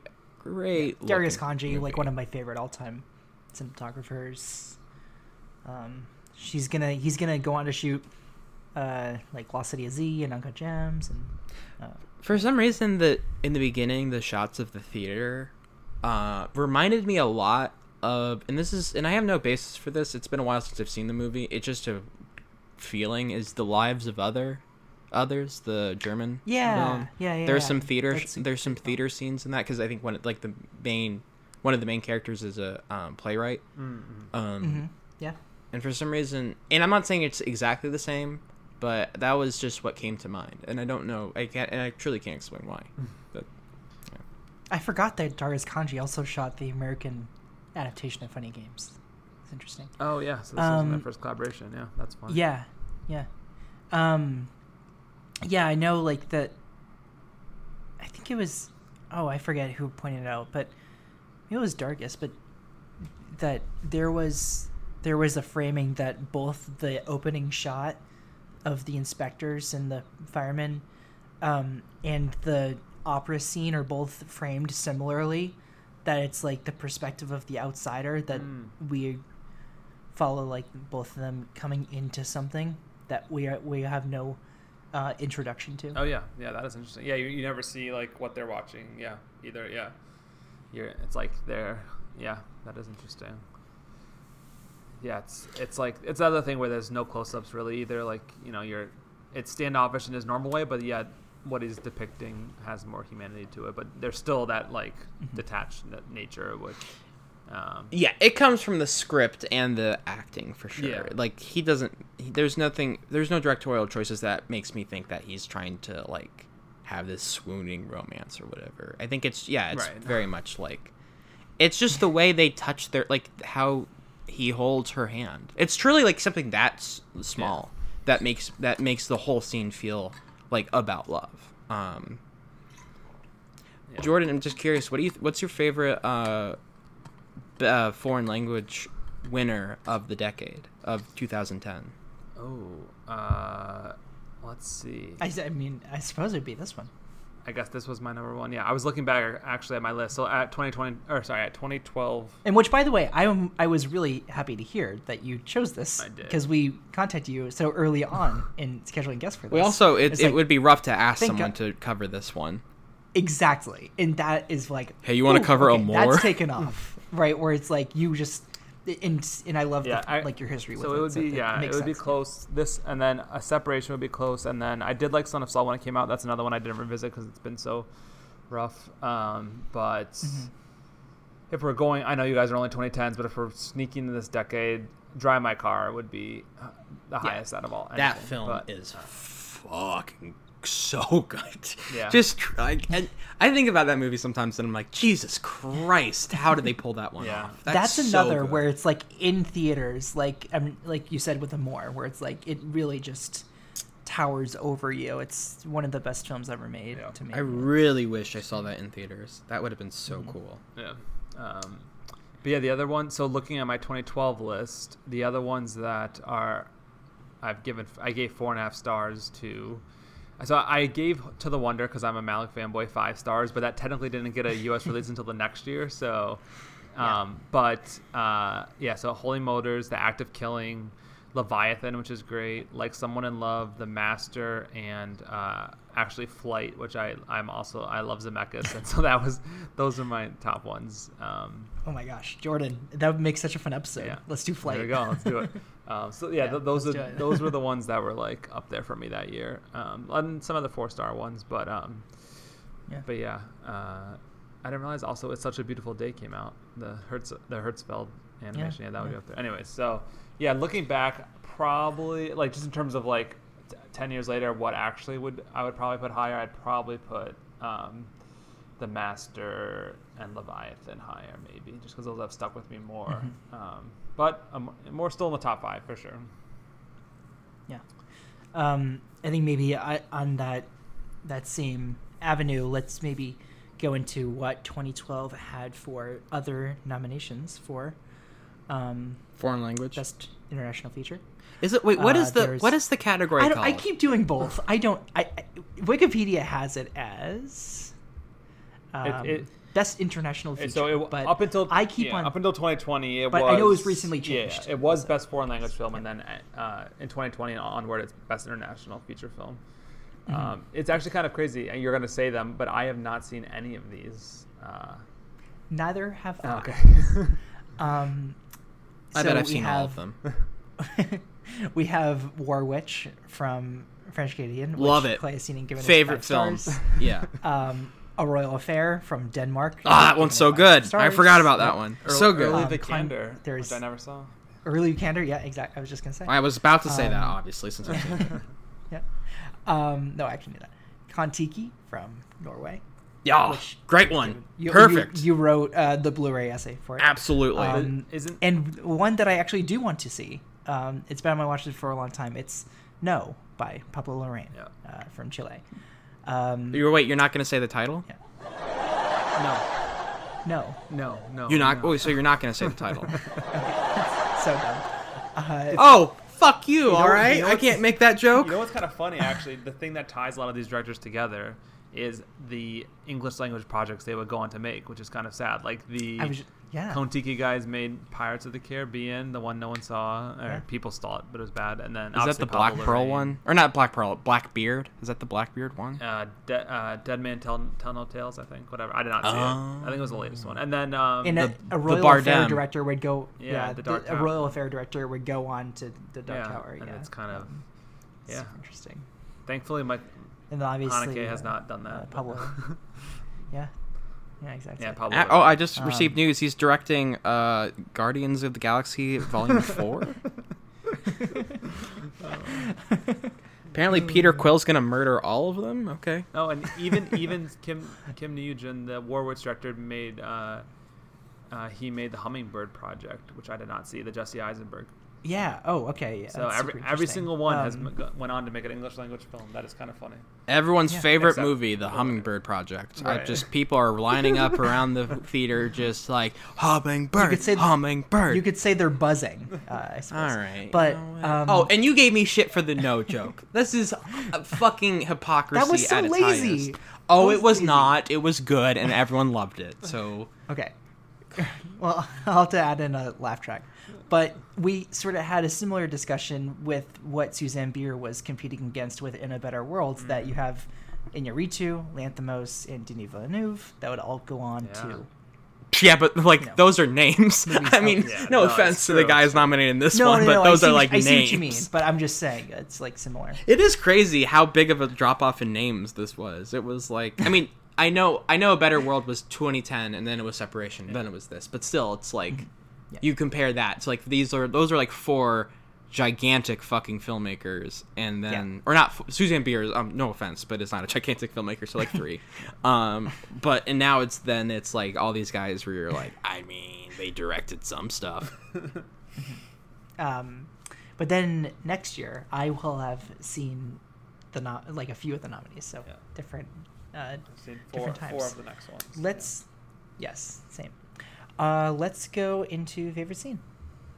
Anyone like to go first? this is a rough. I don't know. Like I, it's one of those movies where I'm just like, oh, I loved when that happened. It's like, Yeah. uh, Most rewatchable. Yeah. Uh, I don't know. I I have one. If anybody. yeah, go, like, go, go, because you're gonna take mine, and I'm Um, gonna have to be creative. Oh no. Um, you want to see it on three? No. um, it's the scene when Eva confronts George about what to do with Anne. Um, Is it the one with or know, without the husband? it's without the husband. Yeah, Mm. it's it, where she's just like, I want to see mom, and She like and- barges in. I I forgot there was two. That's right.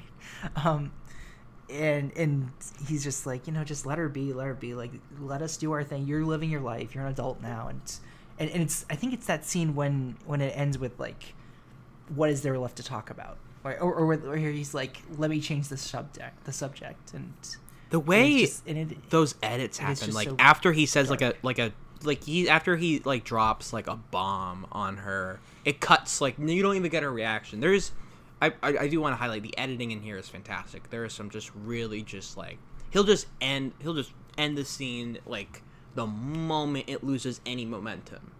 Like the moment it, it he feels like it is done, he'll just cut it. No reaction. It does not stay on it. There's no stag. Doesn't it's not. It doesn't like leave. Um, it doesn't leave the camera there for a second. It's just like next to the scene, and the way it like de- depicts time is also very interesting. and that makes sense that it's his normal team of editors. It's Monika Willi and Nadine Muse. Uh, Yep. The bros, the homies. Oh my god. Um, yeah, and we love Nadine and Monica. Yeah, I think. Non mais dis donc, qu'est-ce qu'il y a T'es devenu fou? Assieds-toi. Non mais je veux pas m'asseoir Qu'est-ce qui se passe ici? Il ne se passe rien, j'essaie de nous éviter à tous un drame inutile. Je suppose que ta mère dort, elle dort toute la journée. En revanche, euh, elle se réveille la nuit. Si tu le veux vraiment, nous irons la voir tout à l'heure. Maintenant, viens t'asseoir.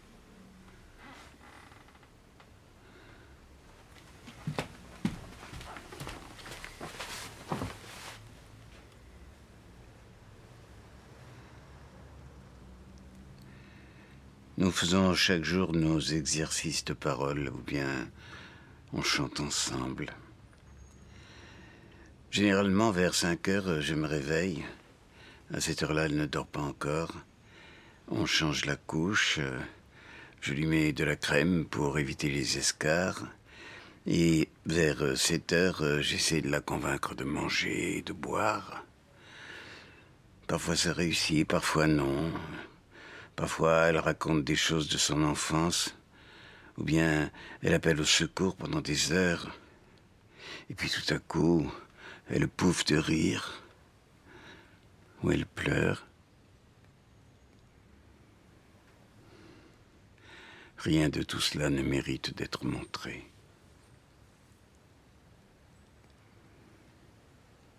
Tu peux pas m'interdire de la voir. No.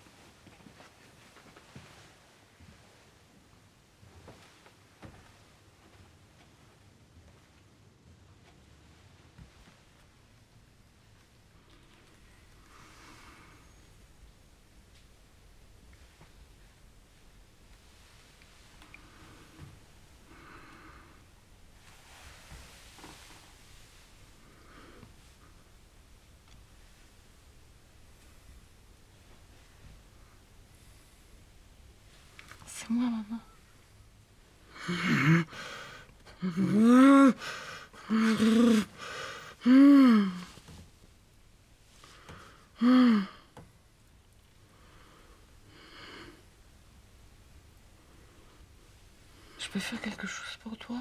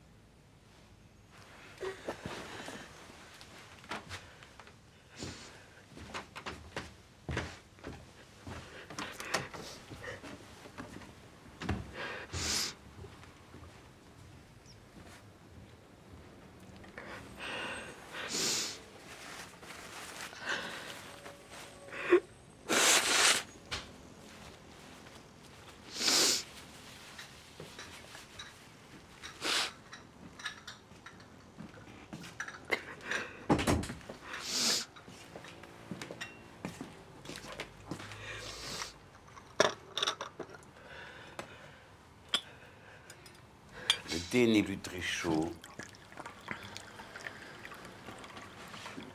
Et ça fait du bien.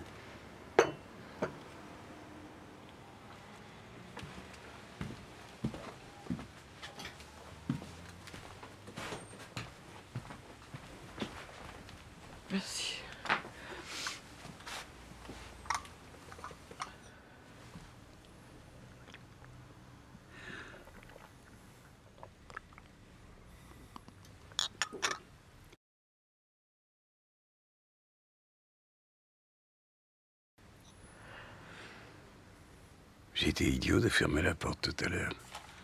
Excuse-moi. J'ai été pris au dépourvu. Je suis désolé. Comment ça va se passer maintenant? Comment ça va se passer? L'infirmière euh, vient trois fois par semaine. Tous les quinze jours, le docteur Berthier et la coiffeuse. C'est ce que tu voulais savoir, non? Ça va se passer comme ça s'est passé jusqu'ici. Ça va aller de mal en pis, ça durera, et puis un jour ce sera fini. Tu peux pas continuer comme ça, papa. Non? Non. Qu'est-ce que tu proposes? Tu veux pas qu'on parle sérieusement, toi et moi? Qu'est-ce que tu appelles parler sérieusement? Tu veux prendre maman chez toi? Tu veux l'expédier dans une maison de retraite, c'est ça que tu veux? I think my, I mean, it's it's hard to say favorite, but the scene I was most Right. impressed with was uh, Most impressed. most scene, impressed. like yeah, the I mean, honestly, it's probably the uh, the most shocking scene, which is the la- the when he smothers her. But before beforehand, when he tells the story, and you're kind of not expecting anything, and it's kind of like this tender moment, and so that element where it's um, just like that decision of how to play that scene out, I guess, and the, and the script writing there, I thought was really, really interesting. Um, and that juxtaposition of like a lovely story and then death.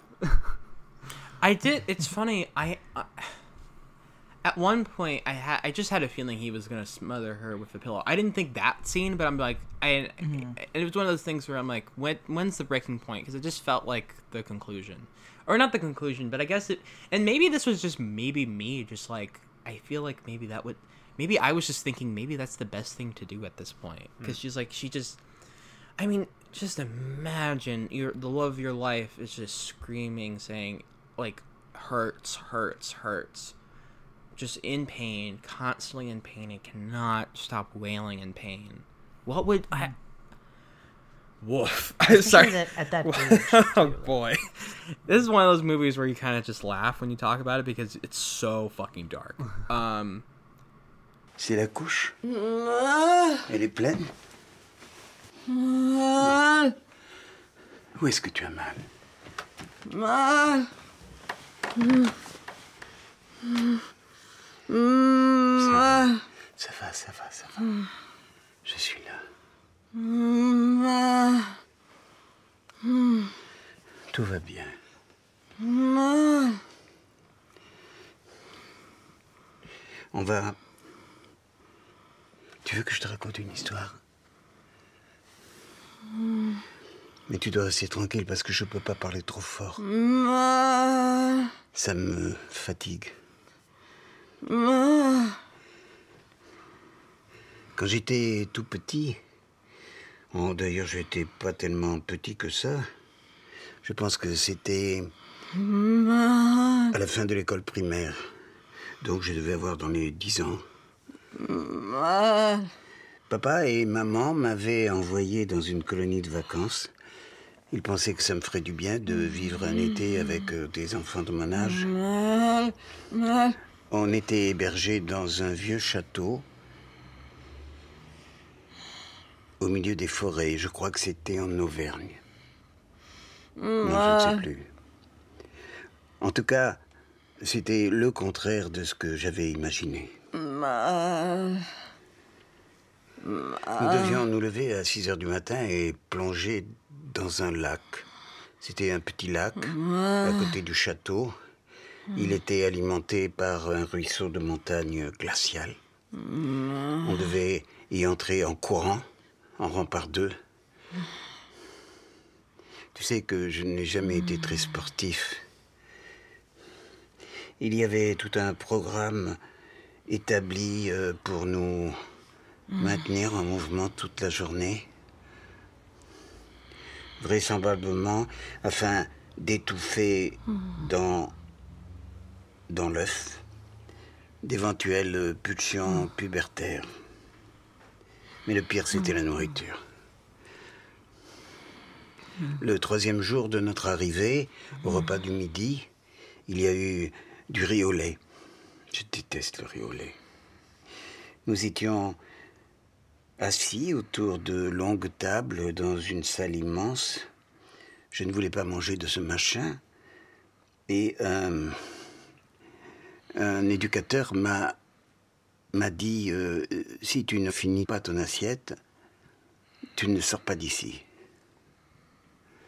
Donc après le repas, tout le monde est sorti et je suis resté seul, en larmes. J'avais conclu avec maman un pacte secret. Je devais lui écrire chaque semaine et je devais lui envoyer une carte postale. Si le séjour me plaisait, je devais y dessiner des fleurs et sinon des étoiles. Elle a gardé la carte. Elle était recouverte d'étoiles. Après trois heures, j'ai pu enfin sortir. Je suis monté dans ma chambre. Je me suis couché. J'avais plus de 40 de fièvre.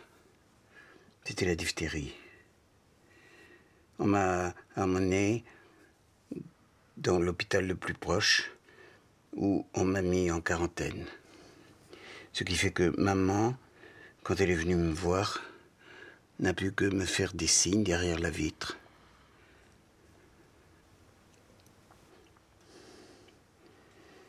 Un jour, je n'ai plus retrouvé cette carte. C'est dommage.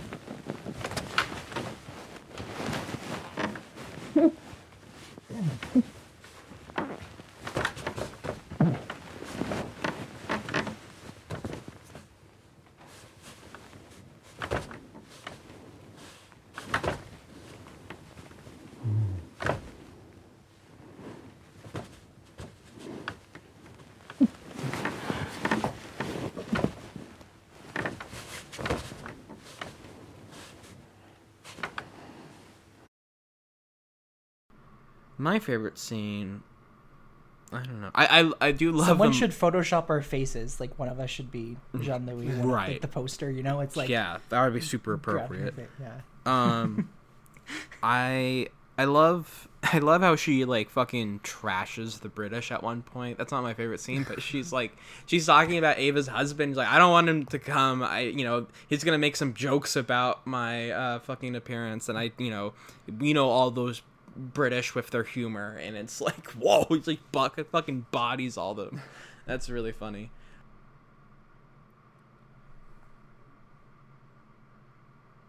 I think it might be when they meet her former student Mm. in their house.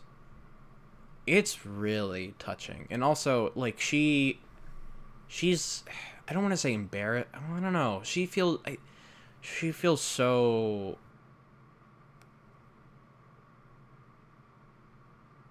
I think just the idea of like she's meeting or she's seeing this person who looks up to her so much and kind of being not I don't want to say disappointing, but having this like f- you know looking frail and you know uh, almost damaged. And i'm not saying damaged as in like that's i'm saying in her mind damaged.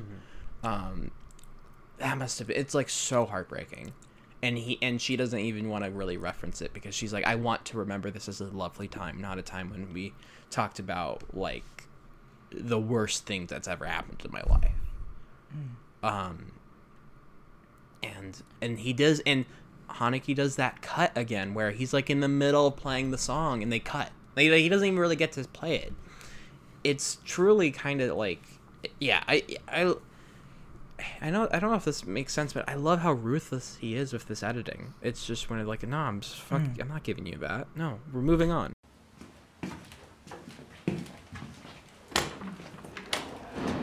Ah, bonjour. Ça, c'est très gentil. Je suis désolé de vous tomber dessus comme ça. J'ai essayé plein de fois de vous téléphoner, mais ça marchait pas. Oh, excusez-moi, je ne décroche que quand j'ai enregistré le correspondant et que je sais qu'il m'appelle. Mais entrez donc. J'étais vraiment désolé, j'ai pas pu passer après le concert. Ça m'avait fait tellement plaisir que vous soyez venu. Venez, venez. Et hier, il y a mon agent qui m'a appelé. En fait, j'enregistre un disque au mois de juin et euh, je devais choisir le lieu, le piano. Euh, bref, j'ai pris un avion pour Paris ce matin et quand je suis arrivé à mon hôtel, je me suis dit que j'allais essayer de passer vous voir. Il est tout à côté.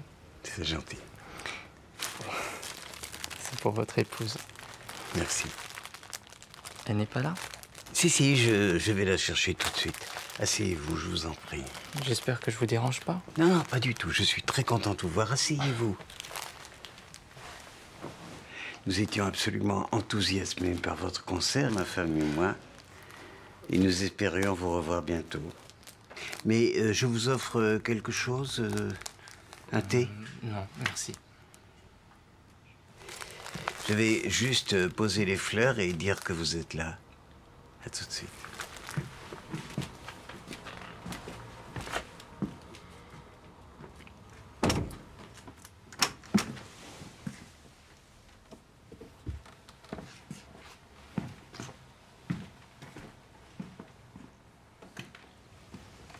Alexandre, je suis ravie.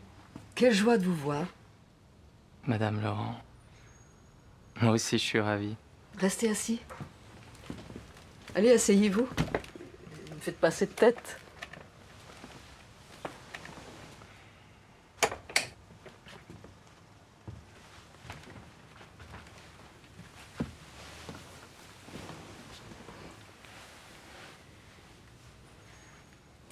Je suis vraiment fière de vous.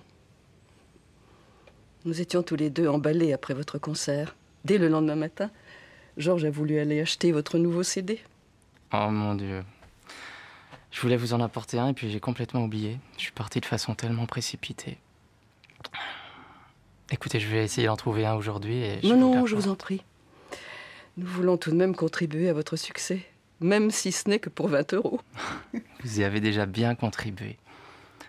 Je vous dois beaucoup, madame. Vous le devez à votre travail et à votre talent.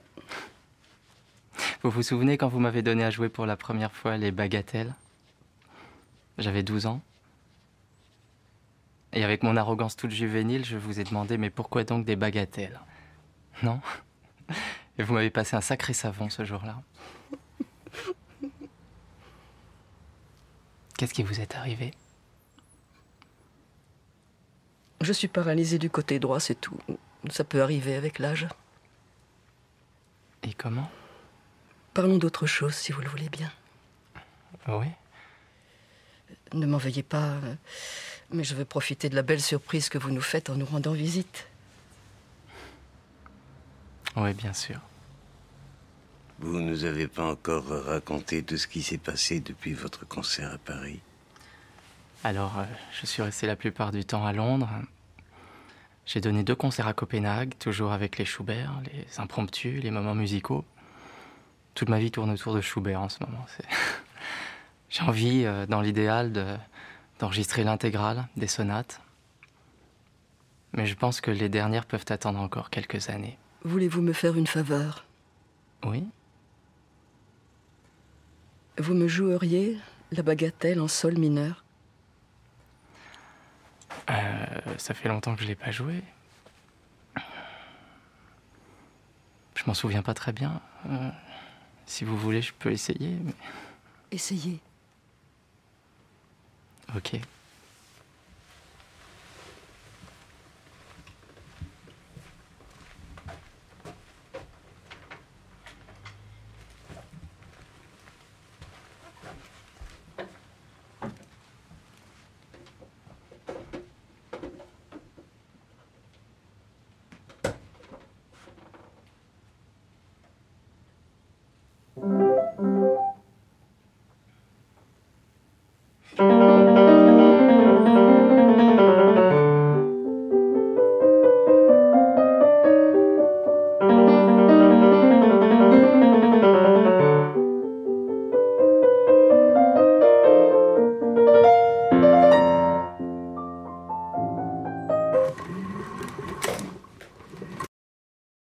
yeah I, that's just it just it's like the core of of the philosophy of filmmaking that he has where it's like I just I can't I can't look away from from what is, uh, from what's coming and and what's bound to be in these people's lives, whether or not what's bound to be is inflicted on them or it's just caused by by nature. I guess. respect how little he cares for the audience.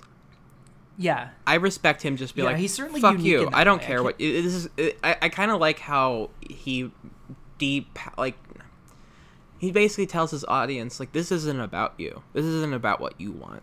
This is about what mm-hmm. I'm trying to do. This is the story I'm telling. This is not about what your preferences are or how you would want the scene to usually end or having a touching moment or whatever. This is about what the fucking story is. And I know a lot of auteurs are like this, but it becomes more apparent when I, you know, watching Haneke. It's just like, I mean, you know, like funny games at its core is just is again like I already said this, but it's a fucking spit in the face. Just like fuck you. Like They- he, this he, is it's the anti Krasinski. That's what that's what I call that. The uh... absolutely, and I can't think of a more perfect way to end the podcast. The anti John Krasinski. oh my gosh, yeah. Yeah. It's yeah, it's not it's not just a quiet place. It's not such a quiet place anymore. Oh whoa, Michelle Han- or I keep saying Michelle. I I feel bad. Uh, but oh no, Michael uh, Michael Haneke is now directing qu- the Quiet Place spin-off. Oh no. Breaking news. um, yeah, I also forgot to mention that uh, the movie was also originally going to be called These Two, and then this music stops. Which Oh, is like, really? what? Wow. That sounds like Interesting. a working title. But then Jean Louis, uh, JLT, is like what they call him. He was the one who suggested to Miguel Haneke, like, "Hey, you should call it Love Oh, because it's about that's a love." great- and that was translated to French. Of course, that wasn't his idea. That's the most fucking Michael Haneke thing I've ever heard. That he wasn't. He didn't even think about calling it love. And then and Yeah, then Gaspar. Noé stole Love and then made his own movie that could be called Love Yeah. with Vortex. Look at that. yeah, no, it's funny. Uh, Jordan Raup, thank you so much for being Oh, here. of Uh, this has been it's a great. pleasure. Um, yeah. The- uh, where can everybody yeah. find you? Um, And yeah. No, I will say, yeah, the 2010s is how I grew up. I mean, I watched more movies this decade than ever, so it's, it's nice to see a podcast dedicated to that. Um, Thank you. Uh, yes, I can be found on thefilmstage.com. We'll be publishing a lot of year end coverage. By the time this episode goes up, we'll have Mhm. a, a lot. And by the end of the year, we'll have our annual top 50. But we have a lot of other goodies. Like we, we always do a top 50 most overlooked films, which, be, which is fun. One of my favorites. Um, and yeah, there'll be much more to come. And then, yeah, I'm also, I work at Film at Lincoln Center, so you can find me there. We have a lot of good stuff playing. Um, EO, Aftersun, All the Beauty and the Bloodshed. Next year we'll have one. F- Eternal Daughter, Eternal I Daughter I opens. think. Yeah, Scorsese's Yeah, coming right. by, coming by the workplace on on Saturday to do a Q and A for that. Yeah. So yeah, Wait, is that fucking true? yeah, yeah, yeah. Yeah, Whoa. he produced it, didn't He, he? he executive produced it. Yeah, he's doing a Q and A with uh, Yeah. Joanna Hogg. Sold Hasn't out. he done like a lot of her movies? Like, yeah, when he was last? When wa- souvenirs? He produced both souvenirs. Yeah, when was uh, the last time he didn't produce one of her projects? Was it before? Maybe It maybe before, right. yeah, before- she right took like a before long break, uh, but he had watched her earlier stuff Yeah. and loved it so much that is he came on board. So yeah, What a fucking guy. Yeah. He is so just. He's great. God, I don't know. He couldn't. It. It's hard for him to do anything to, for me to be like, Martin, Yeah, he- don't do that. Yeah, yeah. It's more like Yeah. he's always just like, what a what a fucking awesome dude. He loves movies, and so do we. Um, but yeah, that, that's it. That's it. you can, yeah, Ah, awesome. Uh, yeah, this movie is not available to stream, which is strange. Like you would think, like, oh, this would be like a It Kanopy. would be it would be number one on the Netflix charts Yeah. if, it, if it was there. Yeah, exactly. I'm I'm just I'm really confused. I'm confused why this isn't on Crackle because it needs to. I need to Oh, see why man. it's Crackle. Paramount Plus, what are you doing? Get yeah. on it. I feel like this is a movie that like Well, TikTok I- could um, turn into like a viral like you must watch this to learn how to like love someone and like it could it could explode. Do you want to see the most depressing movie Yeah. ever made? Yeah. Watch them more. Right, right. Like a challenge. Yeah, exactly. Those fucking TikTok Amour I challenge. swear. Um. Yeah. Well, I mean, you know, there was that. I mean, you bring up love, and there was that. There was that whole thing Oh where yes. it's like yeah. teens were were discovering Gaspar Noé Yep. uh, during. As they do. You know, those teens always discovering Gaspar Noé and being shocked. I mean, Um, if you ever want to get a teen not to do drugs, show them Climax. It's the most effective anti-drug PSA I've ever watched. Yeah. I seriously think they need to show that in schools and be like, "Hey, that's how you do drugs irresponsibly. Don't do that. That's a bad idea."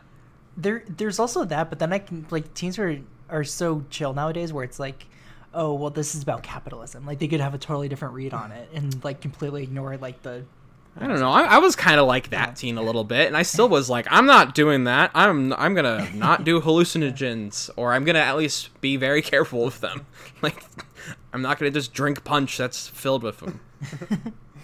yeah yeah mysterious properties uh i can be found on twitter at Jackie draper and Letterboxd at jack, jack draper 7 um, i have writing on film at the boston hassle and our next episode is on the 2013 best oscar uh, best international feature winner in the great beauty uh, paolo sorrentino's film in italy we're, we're going to be uh, recording in sicily it's going to be very nice. Um, I'm gonna challenge you not to do an Italian accent. I'm gonna challenge you not to do an Italian accent during that fucking Yeah. movie Yeah. or that episode. I'm gonna throw. I'm I'll throwing down the gauntlet. I'm throwing down Oh the gauntlet. Okay. We'll see what happens. Um, Rufus Sales Ross will be joining us for that one. I'm gonna also. I, I, and the thing is, I haven't seen any Sorrentino, so Oh. I'll have to do some more. I won't have to give her the warning I just gave you because she's a professional. You know, she she has integrity. Um, as the person who made that no joke uh, not so long ago. Um, everyone can follow me on Parler 2.0. Oh wait, no, sorry, Twitter. Twitter, my bad. Uh, Twitter at Birds of Clay. Um, and on Letterboxd at Birds of Clay, you can follow me uh, on Twitter. Not on Twitter. Jesus Christ, I just said that. On Instagram at Mr. Clay Williams. Um, please follow the podcast Twitter account at ETT Pod. Please remember to send us the email at exitingthrough2010s at gmail.com. Please remember to rate, review, subscribe. Greatly appreciate it. Uh, shout out to all the people who listen, who was uh, listened to us during this year. We saw the Spotify Wrapped numbers, huge jump in our viewership. Really appreciate you guys. It's really fucking cool to see. It's very cool. It's very cool. Um, yeah. Why do you do that? Uh, There's a lot right. What? This it's true. Anytime Um, someone's like, "Oh yeah, I listened to a few episodes," and I'm just like, "What? uh, what? No, don't Why do that." you? There's so many other. Yeah, better- it's like I I know nothing. we have? I I don't watch movies. That's the hilarious thing. I don't watch movies. Um, I, I don't know why I still have you. it's true. It's true. I should be banished. Um, and as always, guys, be good to yourself, and we'll catch you next time on exiting through the 2010s.